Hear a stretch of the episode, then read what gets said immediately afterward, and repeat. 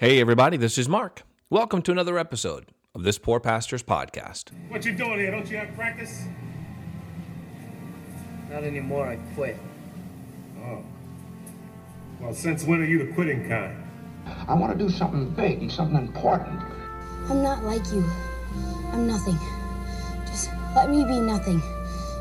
So where does the power come from to see the race to its end? I believe God made me for a purpose. If you commit yourself to the love of Christ, then that is how you run a straight race. Run in God's name and let the world stand back in wonder. Welcome. Was it as easy as it looked? No, sir. No, no, sir, it wasn't.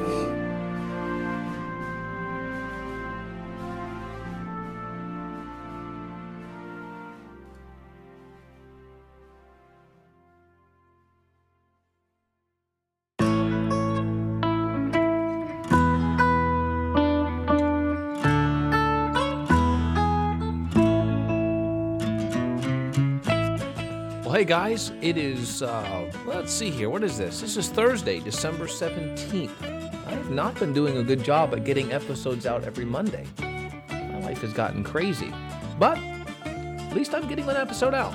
Sitting here in my office right now, in front of my computer and microphone, and looking out the window. We are in the middle of the first major snowstorm of the year, and uh, we've got several inches on the ground already, and it's supposed to snow right on through until about one o'clock. and snowing all night. I love the snow. Something clean and fresh about the snow. You know, this time of year when everything is brown and muddy, but then you get a nice snowstorm and everything just turns clean and white. I love these days. Oh, I love living in New England. Anyway, I'm here in my office, got the heat on, I'm comfortable. I don't even have shoes on, sitting here in my sock feet. Got my dog Kita here with me, and she's keeping me company in my office, and she likes to come to the office with me. I, I've always had a dog in my life, and I love dogs, and she is a, she's a special one to me. You know the thing about dogs? No matter how hard your day is, you come home and they're always happy to see you. In fact, if you walk out the door and come back five minutes later, they're going to greet you as if you've been gone for hours. I love my dog. I love her a lot. Anyhow, um, I hope you guys are having a good day. I hope you're having a great week. Uh, looking towards the Christmas season, the Christmas uh, holiday. We're right in the middle of it, I guess. Not really looking forward to it, uh, but we're in it.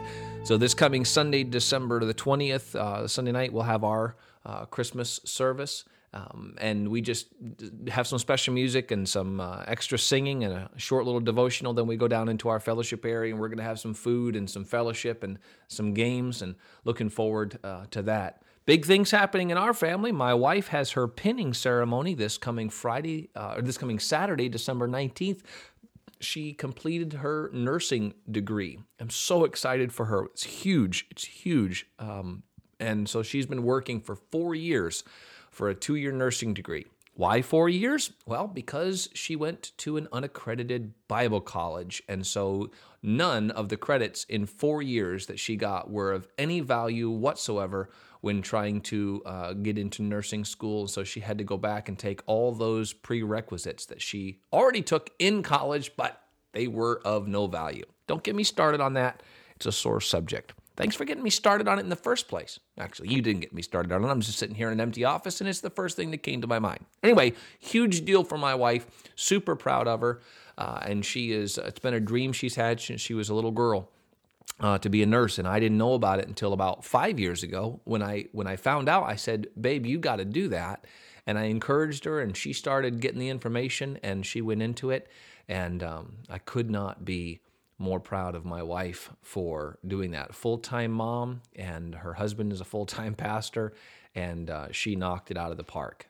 Yeah, awesome. She's an awesome person. So big, big days in the Foster household. Well, as the title of the podcast episode says, the times they are a changin', to quote an old Bob Dylan song. Um, oh, you know, things are changing rapidly. Uh, I don't know how anyone can honestly look at what is happening in the world today and deny that things are changing very, very fast. Our culture is going through a dramatic shift right now.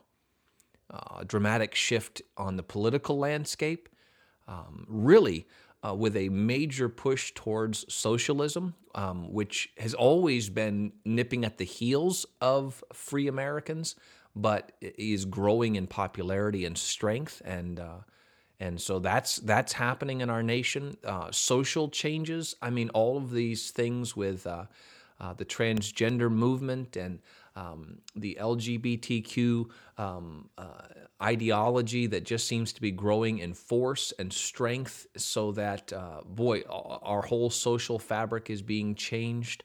Um, the the religious landscape is going through a a, shift, uh, even because of this pandemic. It's changed the way that we view church and the way that we do church in in a lot of cases. Now, there's a lot of rhetoric out there right now, especially with the within the topic of the election or the pandemic. For my part, I do not know how you can honestly say that nothing has changed or that soon things will just go back to the way they were. Um, I hear people talk about th- that everything has changed. I also hear people talk about nothing has changed and everything will go back to normal as soon as this pandemic's over. I don't know how you can honestly think that if you have your eyes open. I do not believe things are ever going to go back to the way they were here in America. I don't think so. I think I think we've crossed some bridges that uh, there's not going to be go- any going back. Um, in one sense, things are always changing, though, right? I mean, things never really remain static. But there are times in human history when a sea change occurs. Uh, the term sea change, by the way, in case you don't know it, we use it a lot, but it comes from the early 1600s um, really came into um, figure of speech use in the early 1800s, but it's from the 1600s in Shakespeare's uh, play The Tempest. Um, and it means a total and complete transformation, a radical change in direction. Now, one example of a sea change in America is the almost overnight rise of the single political rule of governors under these seeming indefinite emergency orders. I mean, think about it for a minute. What area of your life right now has not been affected by an executive mandate? It is almost impossible to do anything without stopping to think about Am I allowed to do that? Are they allowed to do that? Is that place going to be open? Can I go there? Can we do this? Less than a year ago, I could happily go about my life without a single thought about what our governor, Janet Mills, was going to do or say that day. Now, every day, this one person has the unlimited ability to tell me what to do and to threaten fines and jail time for disobeying. And she has turned businesses into the enforcement arm of the state. Uh, she's turned the media into her tool of communication and neighbors into snitches. And this isn't unique to Maine. This is happening all across our country. And that's a huge change. It's a massive change we are in a completely different country than we were in 10 months ago. And even if you're one of those people who are just rebelling against it, the fact that you are rebelling against it testifies to the sea change I'm talking about. If it didn't exist, neither would your rebellion. Entire state legislatures have gone almost 10 months without representing their constituents, and no end of that is in sight. I'm not even sure why we voted for our state representatives in the last election. They're not doing anything. They're pontificating, but they're not really doing anything. Now, I have a reason for going off in this direction today. There is talk about an, an economic reset. Uh, tech companies are developing apps that will show your vaccination status to enter major sporting events, possibly airports, and who knows what else states are seriously and openly discussing the issue of secession right now. And as Bob Dylan said, you better wake up. The water around you is rising. The times, they are a changing. What does that have to do with pastors? So much. I was in my study preparing a Sunday school lesson a couple of weeks ago we've been going through First Corinthians together, and we were just getting into chapter 14, where Paul deals with the misunderstanding and misuse of tongues. So I decided to go a bit more in depth and go back to do a survey of how the word tongue or tongues is used in the Old Testament, since that would have likely informed Paul's use of the word. And I'm not going to go into that here, but I was getting really into the study when all of a sudden I was overwhelmed with this thought. What difference does any of this make right now? No one's thinking about this stuff. It isn't even relevant in people's lives. Everyone is thinking about the virus, the election, the vaccines, masks, mandates. And I had to stop and ask myself how in the world was this information going to benefit people? I've had that thought a lot lately. Now, honestly, I have had so many weeks where I struggled just to put together sermon material because every verse I read sounded like COVID. And I realized that my own mind was so focused on current events that I couldn't think of anything else. Am I the only one like that? I doubt it. I hope not. I have worked very hard at avoiding a lot of talk about it in the pulpit. I wanted my people to have a safe haven, a place to escape the nonstop barrage of negative information. But I worry about it because the times are changing and I want to make sure that my people are prepared for what is coming. But I'm not even sure I know exactly what is coming. We see so many times in the Bible that God sent messengers to prepare people for what was coming. Even when God was going to send Israel into bondage because of their rebellion, he sent them messengers to prepare them for that bondage and to give them hope. Jesus gave instructions for the coming destruction of Jerusalem and the temple in 70 AD. And he told them what to do and what to expect. Paul and Peter left instructions for the times that were coming and the persecution that was happening then. But I'm not a prophet, I'm just a poor pastor. What am I supposed to preach when I know that it, uh, uh, that it doesn't seem relevant to the people? Is there any possibility that talking about 1 Corinthians 14 in any, is in any way beneficial to prepare people for the changes that are upon us? I really don't know. I hope so.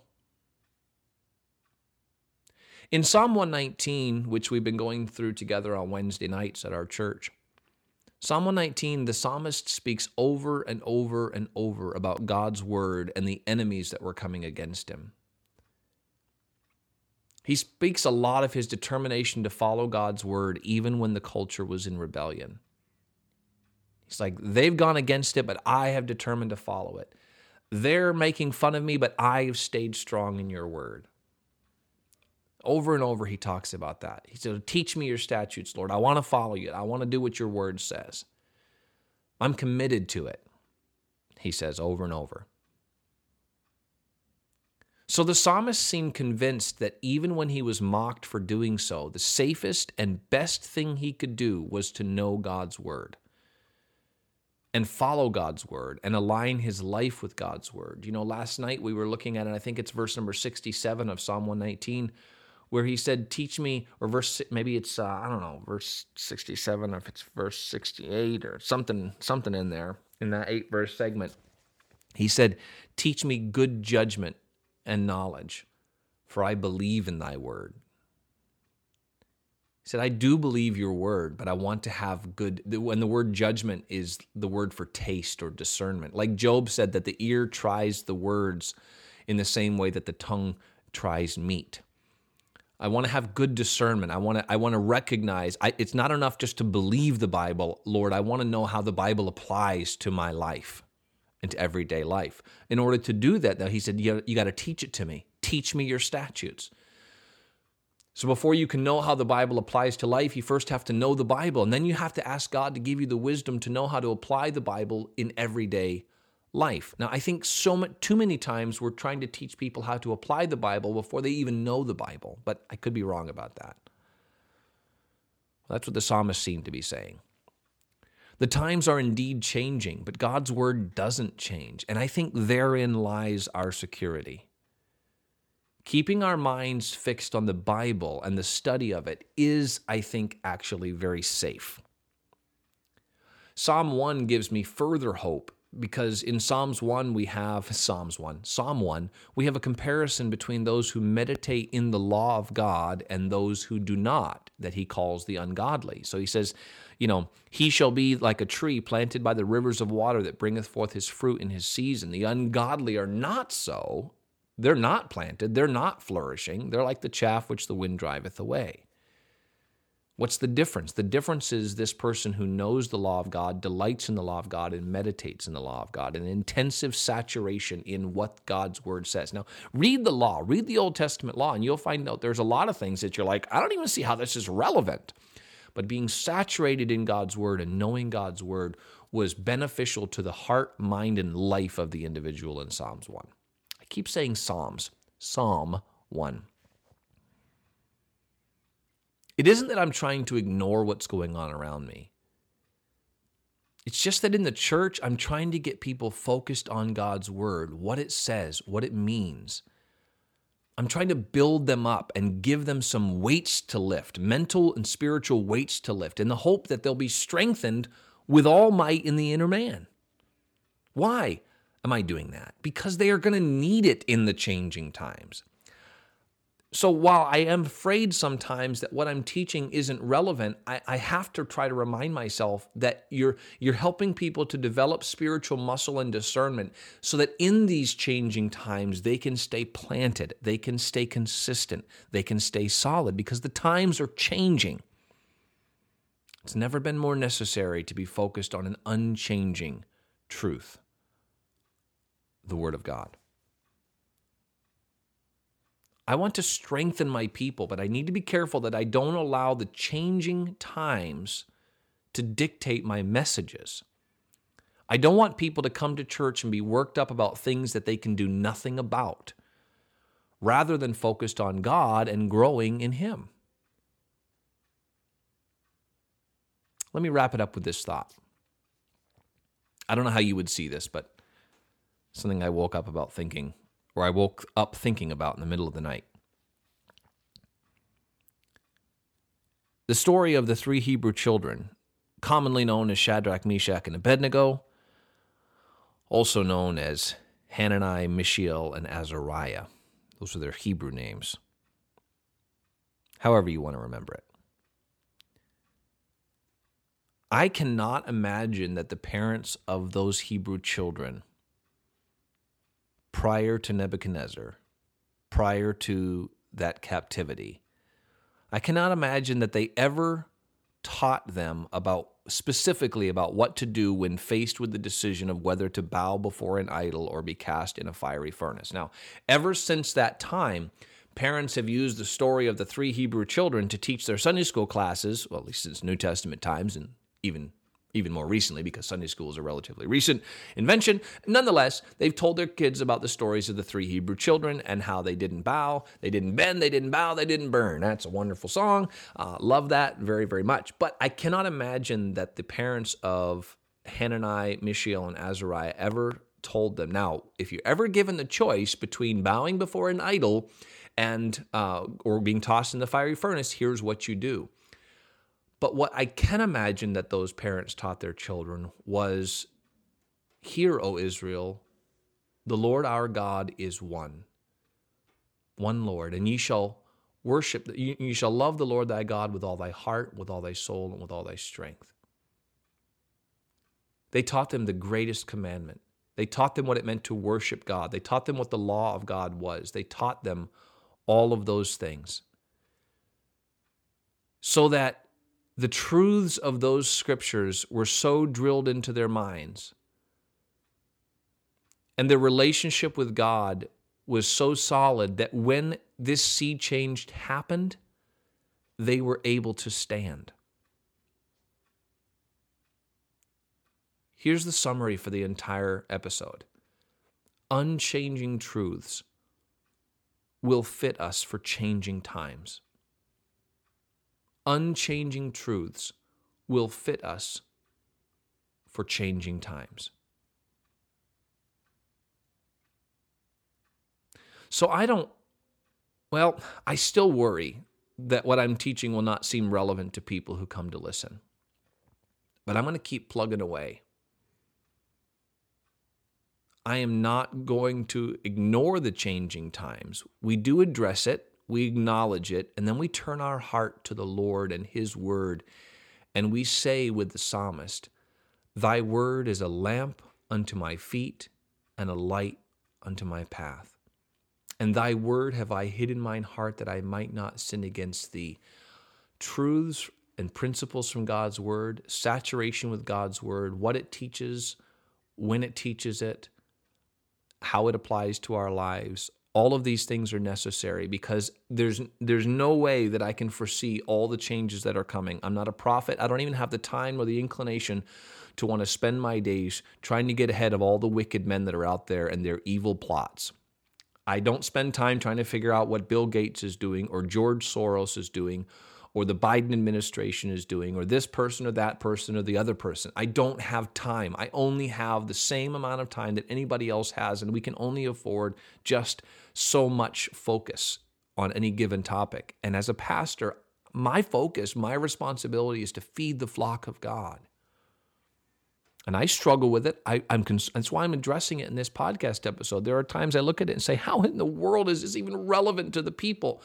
But it is relevant because one day they're going to face a decision, and hopefully, we will have taught them and trained them what God's word says. So that regardless of the decision, regardless of the change in culture and society, they will have learned good judgment and they will be able to discern the right from the wrong. We can either focus on teaching them all that is wrong in the world, or we can focus on teaching them the truth of God's word, which will shed its light upon all that is wrong. It doesn't always seem relevant, but we must believe that it is. I know the frustration that many of you are facing. I'm facing the same frustration. We're going to keep plugging away. This poor pastor is just going to keep plugging away. I hope you will do the same. I'm praying for you guys. I appreciate the conversations that I have with some of you. If you want to reach out by email and, and start a conversation, we could even talk by phone then. But if you want to reach out by email, thispoorpastor at gmail.com, I'd be glad to talk to you. I want to be your friend. I want to encourage you. I want to help you. I don't have all the answers. But one thing I can give you is an ear we can commiserate together. We can encourage one another. Thank you for what you do. You're necessary. You're needed. You're valued. God has chosen you to be an under shepherd of his flock. So let's do that faithfully this week and the next. Lord willing, I'll be here next week for another episode of this Poor Pastors podcast. Thanks, everybody. Have a great week.